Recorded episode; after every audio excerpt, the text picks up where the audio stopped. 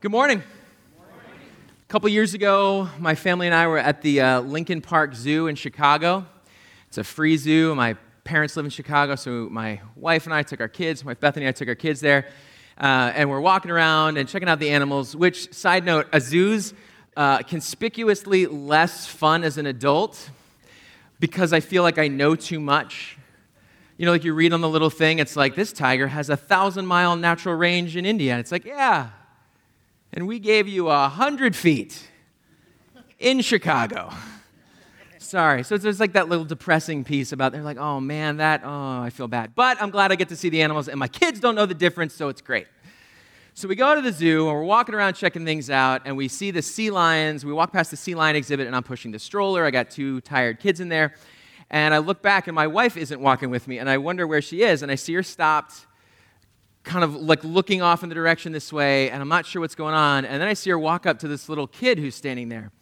And, and it hits me that she's like seen that this kid doesn't know where he's going. And that's just this thing that moms have, like this mom radar. It's like this like spidey sense, but for moms, where it's like somewhere a child is in distress.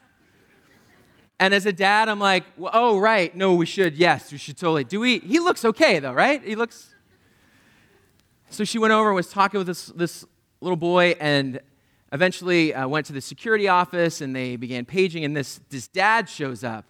And you know it's that dad because he's got that look like that look he's looking around like something happened and you feel for him but as a if you have kids you know, as a dad myself i know that that look is is fear. It's like oh my goodness where's my son? Like i can't find him. And then there's also that part of like i'm gonna really miss him but man i'm gonna be in so much trouble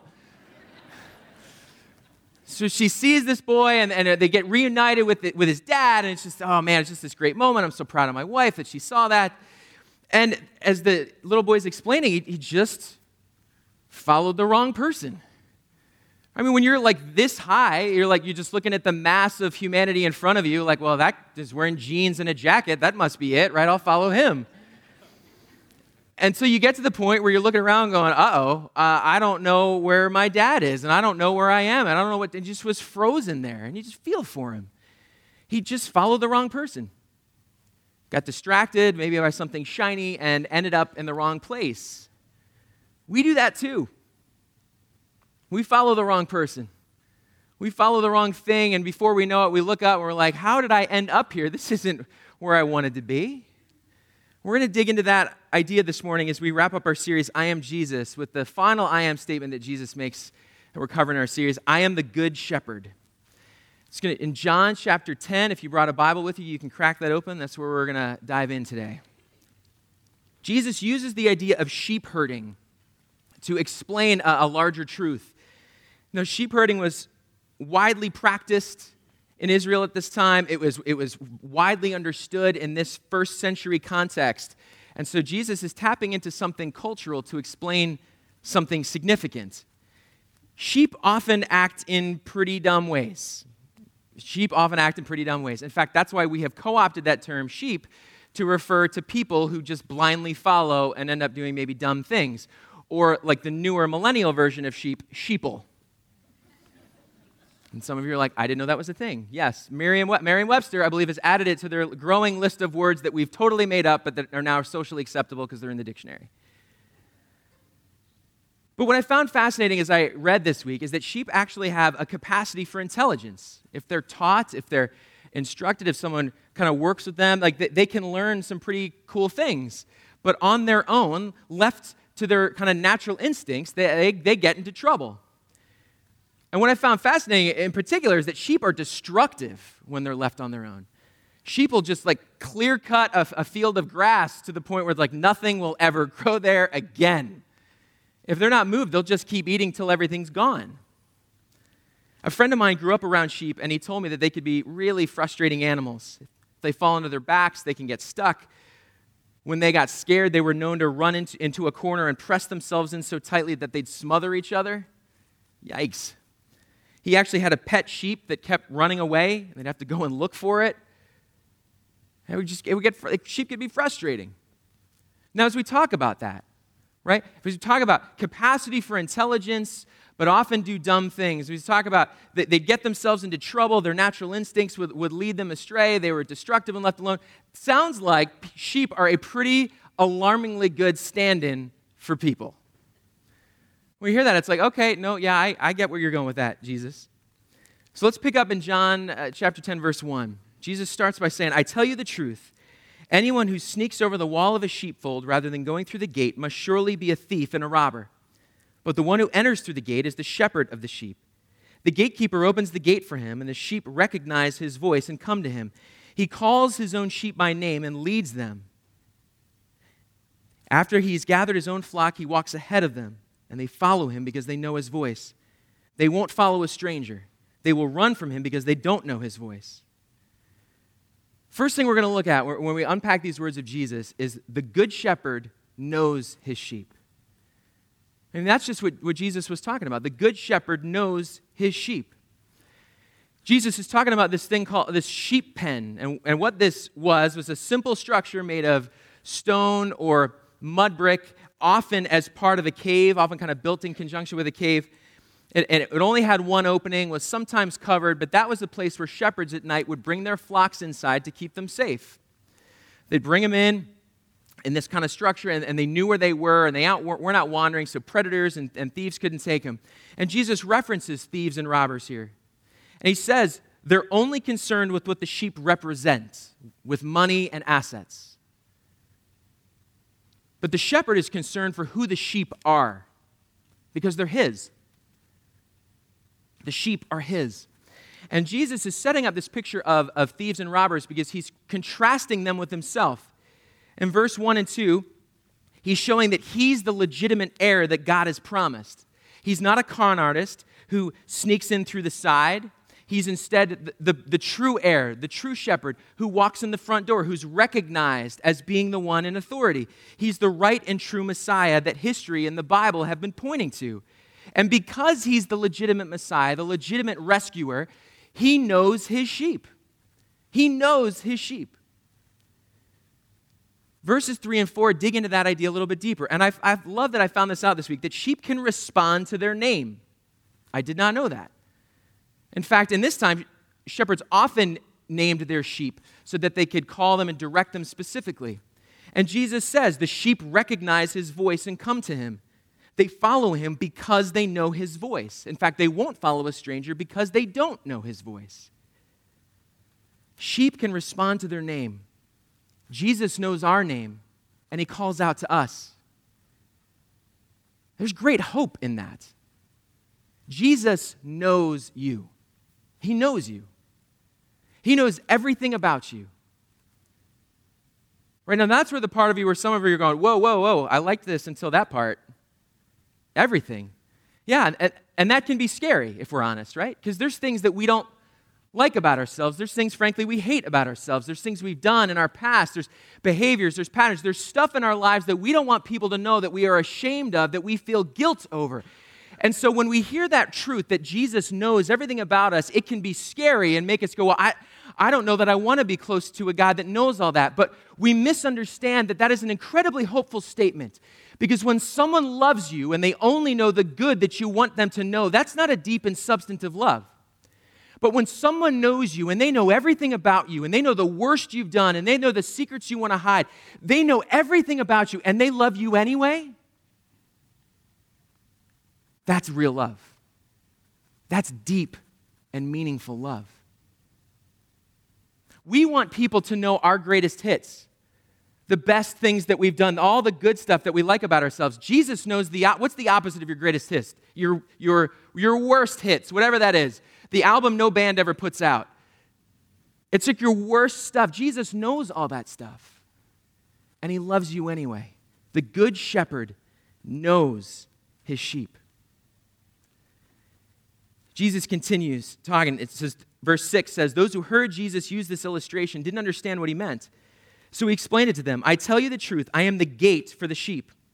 All who came before me were thieves and robbers, but the true sheep did not listen to them. Yes, I am the gate. Those who come in through me will be saved. They will come and go freely and will find good pastures. The thief's purpose is to steal and de- kill and destroy. My purpose is to give them a rich and satisfying life. The good shepherd cares for his sheep. The good shepherd cares for his sheep. Now, if you're paying attention, you might have heard in verse 6 where it says, Those who heard Jesus use this illustration didn't understand what he meant and think, But Josh, I thought, lo, just a few minutes ago, you told me that everybody would have understood this, this talk about sheep. Fair question. I appreciate you following along. This doesn't mean that they didn't understand the talk about sheep, they all understood that. They didn't understand the greater meaning that Jesus was pointing to.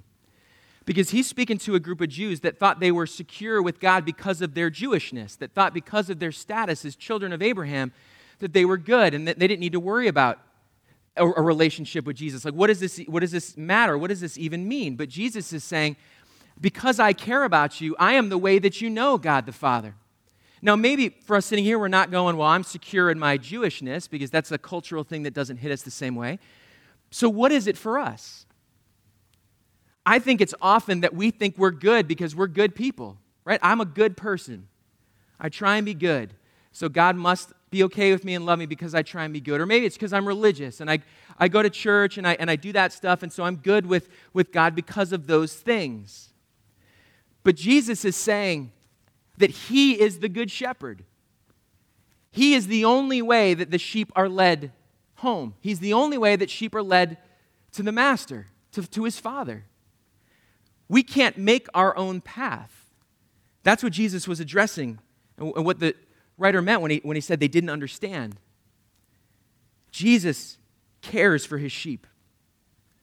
I just love some of the little nuggets in these verses. He leads from the front, right? He leads his sheep out and they follow him. And that's significant because he's not driving them from behind, he's not scaring them forward, he's leading them. He encounters everything they encounter first. He has been where they are going. He's able to say, Follow me because I am with you, walking with you, and going to experience all that you do before you do. He stands at the gate when they enter in each night. Shepherds would do that to check their sheep out and to, to tend to their wounds. If they got injured or they got scratched by thorns, then, then he'd take care of their injuries as they came in to care for them. And I love this image. Jesus says, I am the gate. I am the gate. What he means by that is these sheep pens didn't have a gate, they just had an opening where the gate should be. Because shepherds themselves laid down in the doorway to be the gate. The shepherd was the gate, the shepherd was the doorway. And so nothing could come in and harm the sheep without first encountering the shepherd. Jesus is putting his life on the line right there, saying, No one gets to you because they have to come through me first, that I look after you and care for you, that I'm aware that anything that would try and harm you has to come to me first. He is himself the door. And it's this picture of Jesus that he'll say later on, I'm the way, the truth, and the life. No one comes to the Father but through me. It's that picture of Jesus being the door, the door to safety, the door to life, the door to protection, the door to his Father. There's a beautiful relentlessness to the actions of the shepherd. He doesn't just want the sheep to survive, he wants them to have a rich and satisfying life. I love how the NIV says, verse 10 says, I have come that they may have life and have it to the full. Sometimes we can be tempted to go, well, God's just trying to ruin my fun. Like, we maybe wouldn't say those words, but it's like, God doesn't know what's best for me, or, or I can find my own good, or I, Christianity is just a bunch of rules and things that I have to do, and, and I don't want any part of that. And what we misunderstand is that God is not intimidated by the life we think we can find on our own. Instead, He looks at us with sadness, going, You are settling for less. God hasn't created us to, to be his, his mindless slaves to do whatever He wants. God has created us to know a life that is deeper and richer and more satisfying than the best we can possibly come up with. That's incredible. Jesus is saying the thief comes to, to lie, to steal, to kill, to, to destroy. I came to bring you life so rich and satisfying you can't even imagine it. It's what your soul longs for. The Good Shepherd cares for his sheep. That idea is picked up in other places in Scripture. In Matthew 18, Jesus says, If a man has a hundred sheep and one of them wanders away, what will he do? Won't he leave the 99 others on the hills and go out and search for the one that is lost? And if he finds it, I tell you the truth, he will rejoice over it more than over the 99 that didn't wander away. In the same way, it is, it is not my heavenly Father's will that even one of these little ones should perish. You know what he's saying? Shepherds care for their sheep, and if one wanders away, they'll go find it. And so, if a regular shepherd will do that for his regular sheep, how much more will the good shepherd do for the sheep that he knows and loves and cares for because they're his people? Chris is a merino sheep from Australia. To recap, the Chris I'm talking about here is a sheep and not our new youth pastor, Chris. The Chris I'm talking about is a merino sheep from Australia. And in September 2015, Chris was uh, found living in the bush outside the city of Canberra, Australia. He was not doing particularly well. He wasn't in good shape. What they think happened is that he was separated from his flock several years prior, and so he'd been living on his own in the wild. He had never had his fleece shorn, subsisting on whatever he could find, just kind of walking around. This is what merino sheep look like normally. All right, look like sheep, right? Cool. That's it's like an it's like an edgy sheep. It's like a little bit cooler than a regular sheep, but big, like fluffy fur. Okay, it's a sheep. This is what Chris looked like. Chris looks like he ate the rest of his flock. He had four to five times the normal amount of wool, and that caused him some serious issues. He was partially blinded by the wool flapping down into his eyes. His hooves were damaged from carrying the weight of all that extra wool. He had skin burns from the urine that was trapped in his fleece. That's an image for you. If he'd fallen down, the sheer amount of wool would have made it difficult to get back up, making him easy prey for, for dingoes or other predators. And one of the rescuers said that Chris could have died within weeks if he was left alone. So he's rescued, and they bring in a national champion sheep shearer which apparently is a thing in Australia. And I didn't know. I, I missed my calling. Chris had 89 pounds and three ounces of wool cut off him. Look at that. You know where Chris is? The tiny little white thing in the middle. 89 pounds of wool. That's nuts. He lost half his weight when they cut that off. Imagine what that must have felt like. That weight that Chris was carrying around was so heavy. Imagine what it must have been felt like to be free from that in just a moment. Chris is such a good picture of the human experience. Sometimes, oftentimes, we need help. We wander off, we get lost, we don't know how we ended up that way. We followed the wrong thing, and now we're, we're far from home. And things happen to us that we can't fix ourselves, and those things spiral and they have, have implications in other parts of our lives, and, we're, and we experience pain and, and hurt, and we don't know how to get rid of those things, and that, that stuff just sits with us and affects us and changes us.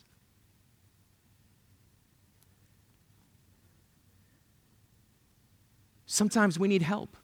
We wander away and we can't find our way home. The Good Shepherd is the one who cares about us enough to come find us. That that must have freaked Chris out. He'd never been shorn before. They had to sedate him so that he, he didn't panic. But they knew this is the way to freedom. That he can't keep living with this weight. It is physically breaking him down. And so there was enough care and compassion to go, We are going to do something for you that you don't understand, but you need because it is the right thing.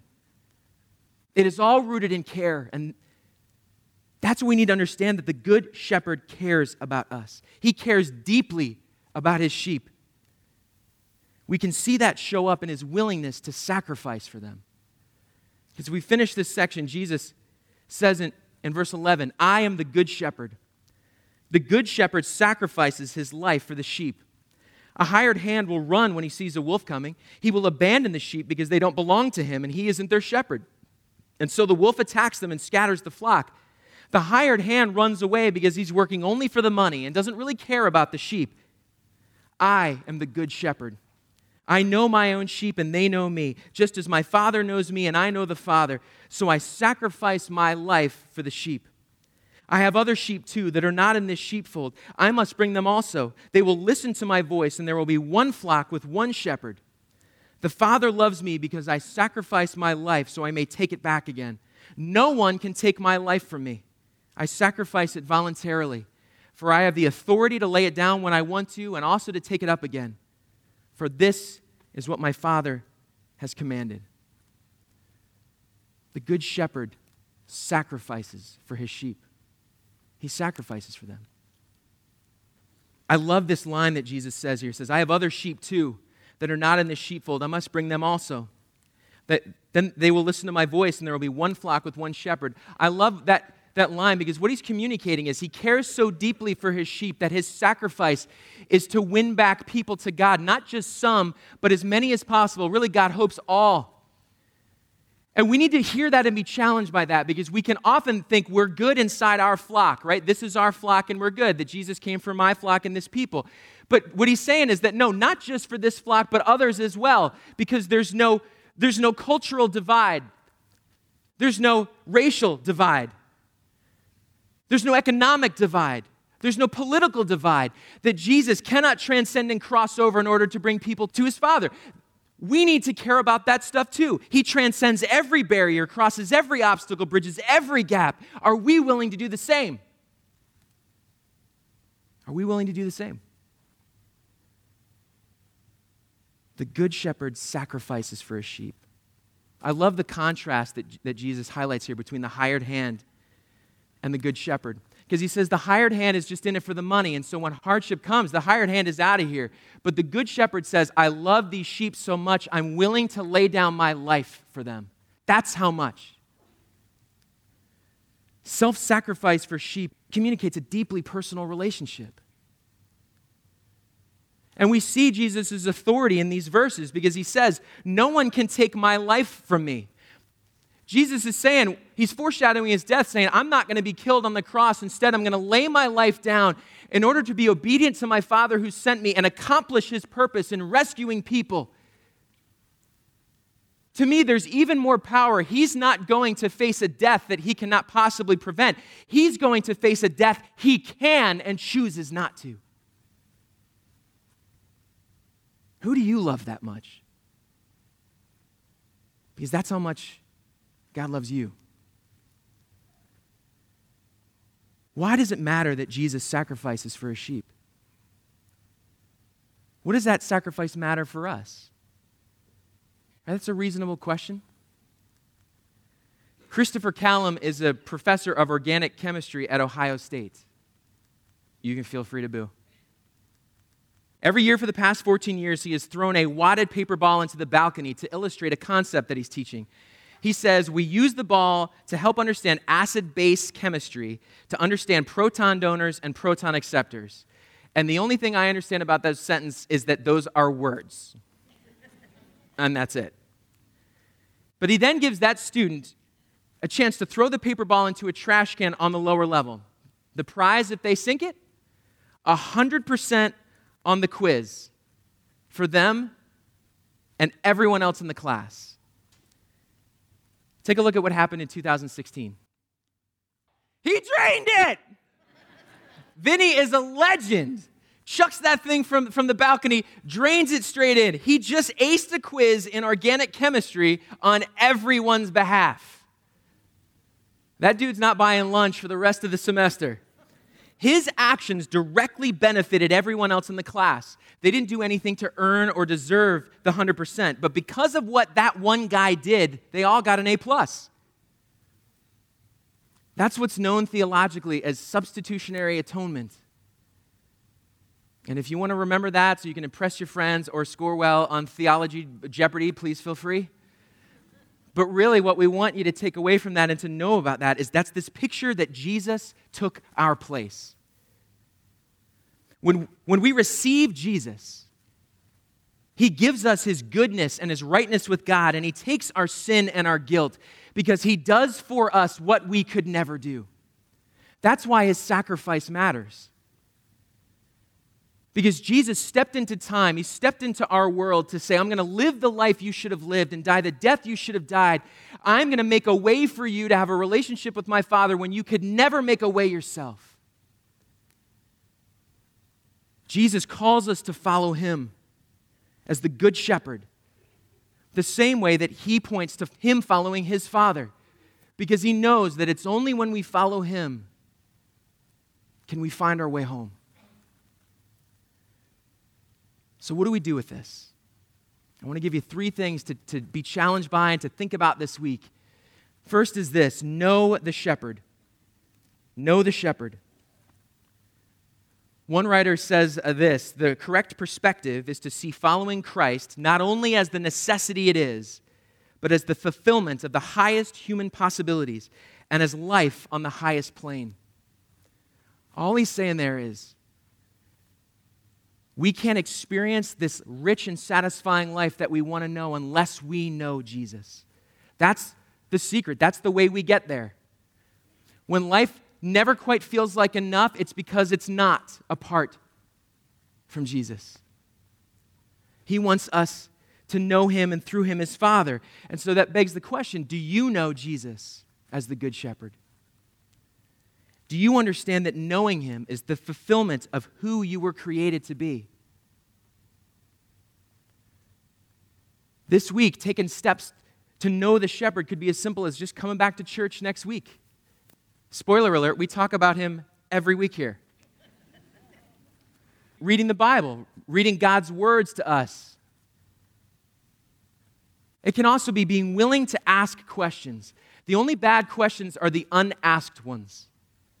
Ask questions. Oftentimes we're embarrassed, like, what do people think? Or like, this is a dumb question. And I can tell you, I love questions. I'm a question asker myself. We, there's even examples in the Bible of people coming to Jesus with questions that could be seen as insulting, but they're honest, and Jesus responds to honest questions. Ask your questions. If you don't understand how in the world could Jesus be this way, ask.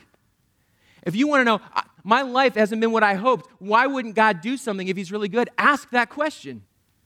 God is big enough for those questions. Ask us, let us come alongside you, but be willing to ask the questions. Know the shepherd. Second thing is listen to the shepherd. Knowing and listening to are not the same thing. Listening to requires a purposefulness, it's a willingness to hear. When I first started out in student ministry, I had two identical twins in my small group, these two guys, Chris and Sean. I could not tell them apart. They were identical twins. I, I just didn't say their names at all and hoped I was fine. But it got to the point where when they called, I could tell who it was just by their voice. And I got to that point, I, am not some brilliant linguist, I got to that point because I got to know their voices. I could tell them apart because I knew their voices. I got to know their voices because I spent time with them and I listened to them. Do you know the voice of the Good Shepherd? Are you listening to his voice? Can you tell his voice when you hear it? You can grow in your ability to listen to the shepherd by spending time with him, talking with him. That's all prayer is, is just talking with Jesus. But a harder thing is spend time listening to him. I know that's hard. That's, that's hard for me. Silence is hard for me. I'm sure that comes as a shock. Silence is hard for me. When I constantly fill all the space in my life with sound, all I'm doing is drowning out the voice of God. What would it look like for you to be purposeful this week about taking quiet, literal, taking 15 minutes and just sitting in silence to allow God to speak? Because listen, He is speaking to you. Now, some of you might be going, wait, wait, wait like some crazy voice. And I, I don't know. God, listen, God can do whatever He wants. He doesn't check with me first. But I'm not suggesting that you're going to hear this booming voice from heaven. What I'm saying is that God speaks to each of us in the way we need to hear. And maybe it's a voice in our head, maybe it's a, a, prompting in our heart. I don't know what it will be for you, but I know that God speaks to us because He loves us and wants us to hear Him. Are you listening? Are you listening? The last thing is follow the shepherd. Knowing isn't listening, and listening isn't following. Following is actively, purposefully taking steps. Francis Chan says it like this If life is a river, then pursuing Christ requires swimming upstream. When we stop swimming or actively following Him, we automatically begin to be swept downstream. Are you actively following Him? Are you actively following Jesus? Who's helping you in that journey? Who's coming alongside you? Who's holding you accountable? Who's encouraging you? Who's walking that journey with you? Following Jesus doesn't happen passively. In order to follow, we have to take active steps of faith. And sometimes we can think it's just in the big things, right? Following Jesus only means in those big moments, when life blows up, when it's hard, when we don't know what to do anymore. But it really starts in the small moments.